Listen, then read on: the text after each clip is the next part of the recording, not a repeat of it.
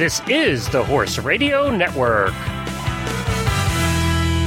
This is episode 481 of Horse Tip Daily. A different horse tip, a different equine topic, a different equestrian expert every day. Horse Tip Daily brings the world of equine knowledge to you one day at a time. Today's tip is brought to you by FeedXL.com.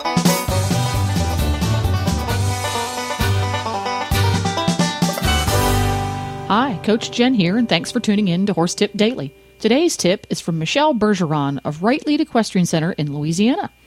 Michelle is a graduate of Louisiana Scholars College, a North American Riding for the Handicapped registered instructor, British Horse Society certified instructor, and World Side Saddle Federation certified instructor and judge. Now that's quite a resume. And not to mention, she's an all-around amazing horsewoman.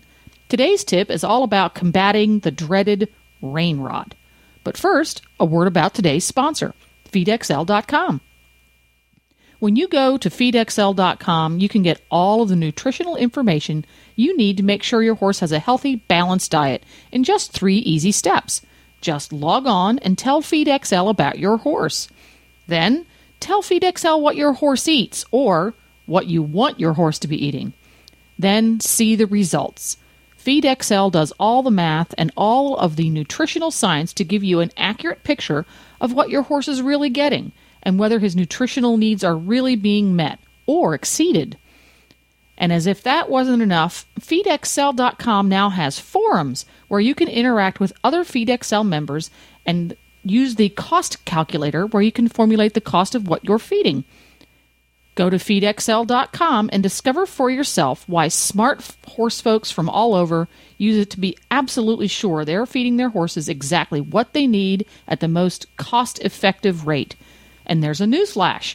FeedXL.com has been awarded Best Software Product Servicing the Agricultural Industry by the Australian Business Awards. Congratulations, FeedXL!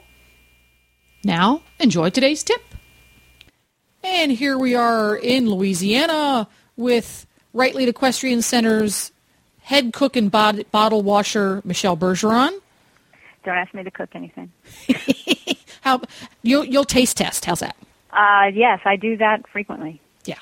Hey, speaking of taste tests, down there in Louisiana with your amazing chef hubby of yours, we found a really nice little restaurant in town here in Lexington that serves really yummy Cajun food. Really? I had étouffée the other day. Did you really? It had crawfish in it or shrimp? It was chicken étouffée, since I'm not a fish eater. Chicken. Now, that's not one I've heard of before. And I'm sure they do that being, the landlocked state that we are. There's probably plenty of folks here who don't eat fish. Yeah. They make the shrimp version, but I chose the chicken, and it was darned yummy. Well, good for you. Well, next time we come, we're going to have to go eat there. Yes, it's called Bourbon and Toulouse. Oh, really? It's got a great name. I thought that'd be a good name for a horse. Yeah. Bourbon and Toulouse. But did you know how to say Toulouse before you got in there? Do you say Toulouse? Yeah, that's it. Okay. I just didn't know because sometimes y'all... I'm not sure from Kentucky. Give me some credit. Okay. I just assumed it was Toulouse, like Toulouse-Lautrec. Absolutely. Very. Is that right? Okay. Very good. Is it étouffée? Is that how you say it? Étouffée, yeah. Okay. And Glenn had jambalaya. Did he? With really... Pork and chicken? He had the pork jambalaya. Yes, it was pork and chicken with really yummy good smoked sausage in it. It was really good. I love jambalaya. Yeah. Very good. Anyway, I guess we have to do a tip, don't we? Yeah, not about food. Not about human food. Tip number 1 is when you're in Lexington, Kentucky for horse shows, stop by Bourbon and Toulouse in town and have yourself some really great Cajun food. That's my tip. And how about you, Michelle? What have you got? My tip is not nearly as exciting. But,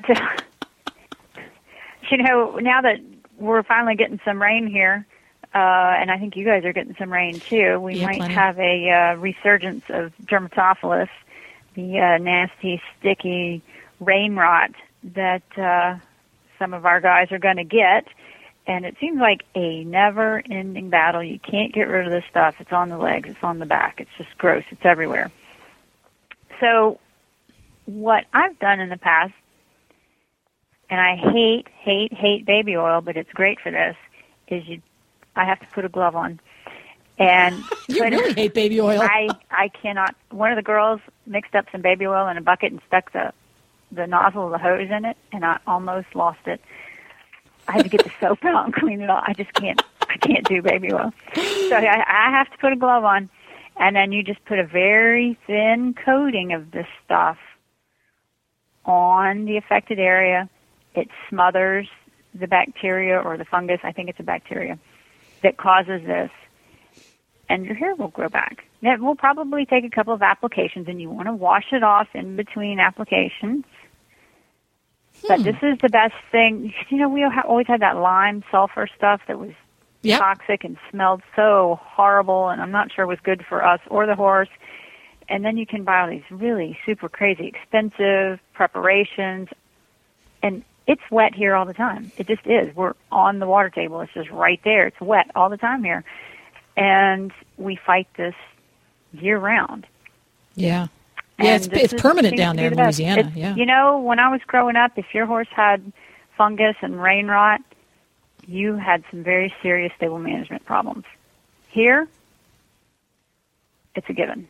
It's just a given. So whenever you use the baby oil preparation, because this is something that I get asked all the time by people who are going out to purchase products to deal with rain rot. Do you remove the scabs first or just put it right over top? I have taken the plaques off. Okay. Because I find you can get, you know, right to the skin, right to the where the stuff is growing from. You put it right on there, and there's lots and lots of different kinds. This stuff appears in lots of different ways on different horses in different parts of the country. Sometimes you have the dime-sized, for lack of a better term, pustules. Yep. Sometimes you have the tiny little, almost flea bite-sized little scabs. Yep. Sometimes you have what looks like sheets of it. Yeah, that's the kind that we see a lot. So the ones that are the sheeting effect, that it looks like a third of their hide's going to peel off. They just go bald. Yeah, they look like they have the mange. Okay, that's an especially effective home remedy for the sheeting style of rain rot, is using baby oil. That's what we have done. Well, you know, the nice part about using the baby oil method is you can do no harm. Yeah. It's baby oil versus products that have antifungal and antibacterial ingredients, if not used properly over the long term, can do a disservice because you're going to create organisms that are resistant. Absolutely. Just and like some of that stuff will expire, too. Absolutely. I know me personally, the active ingredient in most antibacterial soaps for horses and humans is triclosan, which I might be saying wrong. Yeah. Triclosan. I'm highly allergic to. Really?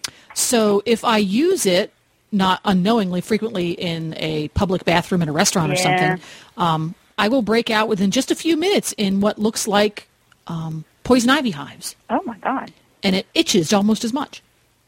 That's not good. Yeah, so I try to avoid products with triclosan in it because of sensitivity there. But if used properly, regular soap left on for a minimum of 35 seconds kills a very high percentage of all the little bad guys on the skin, but leaves the good guys behind. Thank you very much. And then you don't get that with alcohol. It kills everything. Yeah, and then you just wash it with regular soap and water, let the scabs come off, or the plaques. I like that. That's a fancy word. Yeah. And then just dab your baby oil on there. No mess, no fuss. Yeah. All taken care of. Yep. And it's not going to be all gooey and encourage the dirt to stick to it like Desitin does. Well, if you put too much, I'm sure it will. I can see it now. Some kid out there with their pony squeezing it on. Yeah. Pour it on.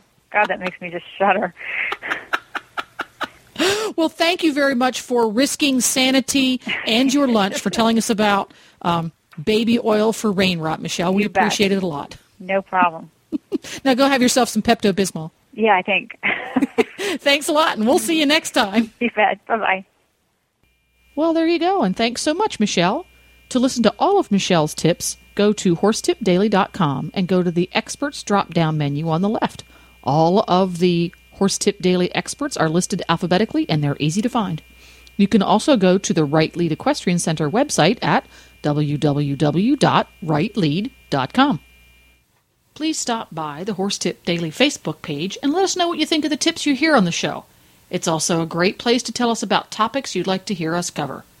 You can subscribe to all of the great shows of the Horse Radio Network through iTunes or Zune and get your horse podcasts automatically downloaded to your iPod, Zune, or MP3 player. I'll be back again tomorrow with another new expert and a different horse tip. Until then, go ride your horse! The Horse Radio Network and the Horse Radio Network hosts are not responsible for statements of guests or their opinions. Use your own judgment when listening to the tips provided by the experts on Horse Tip Daily.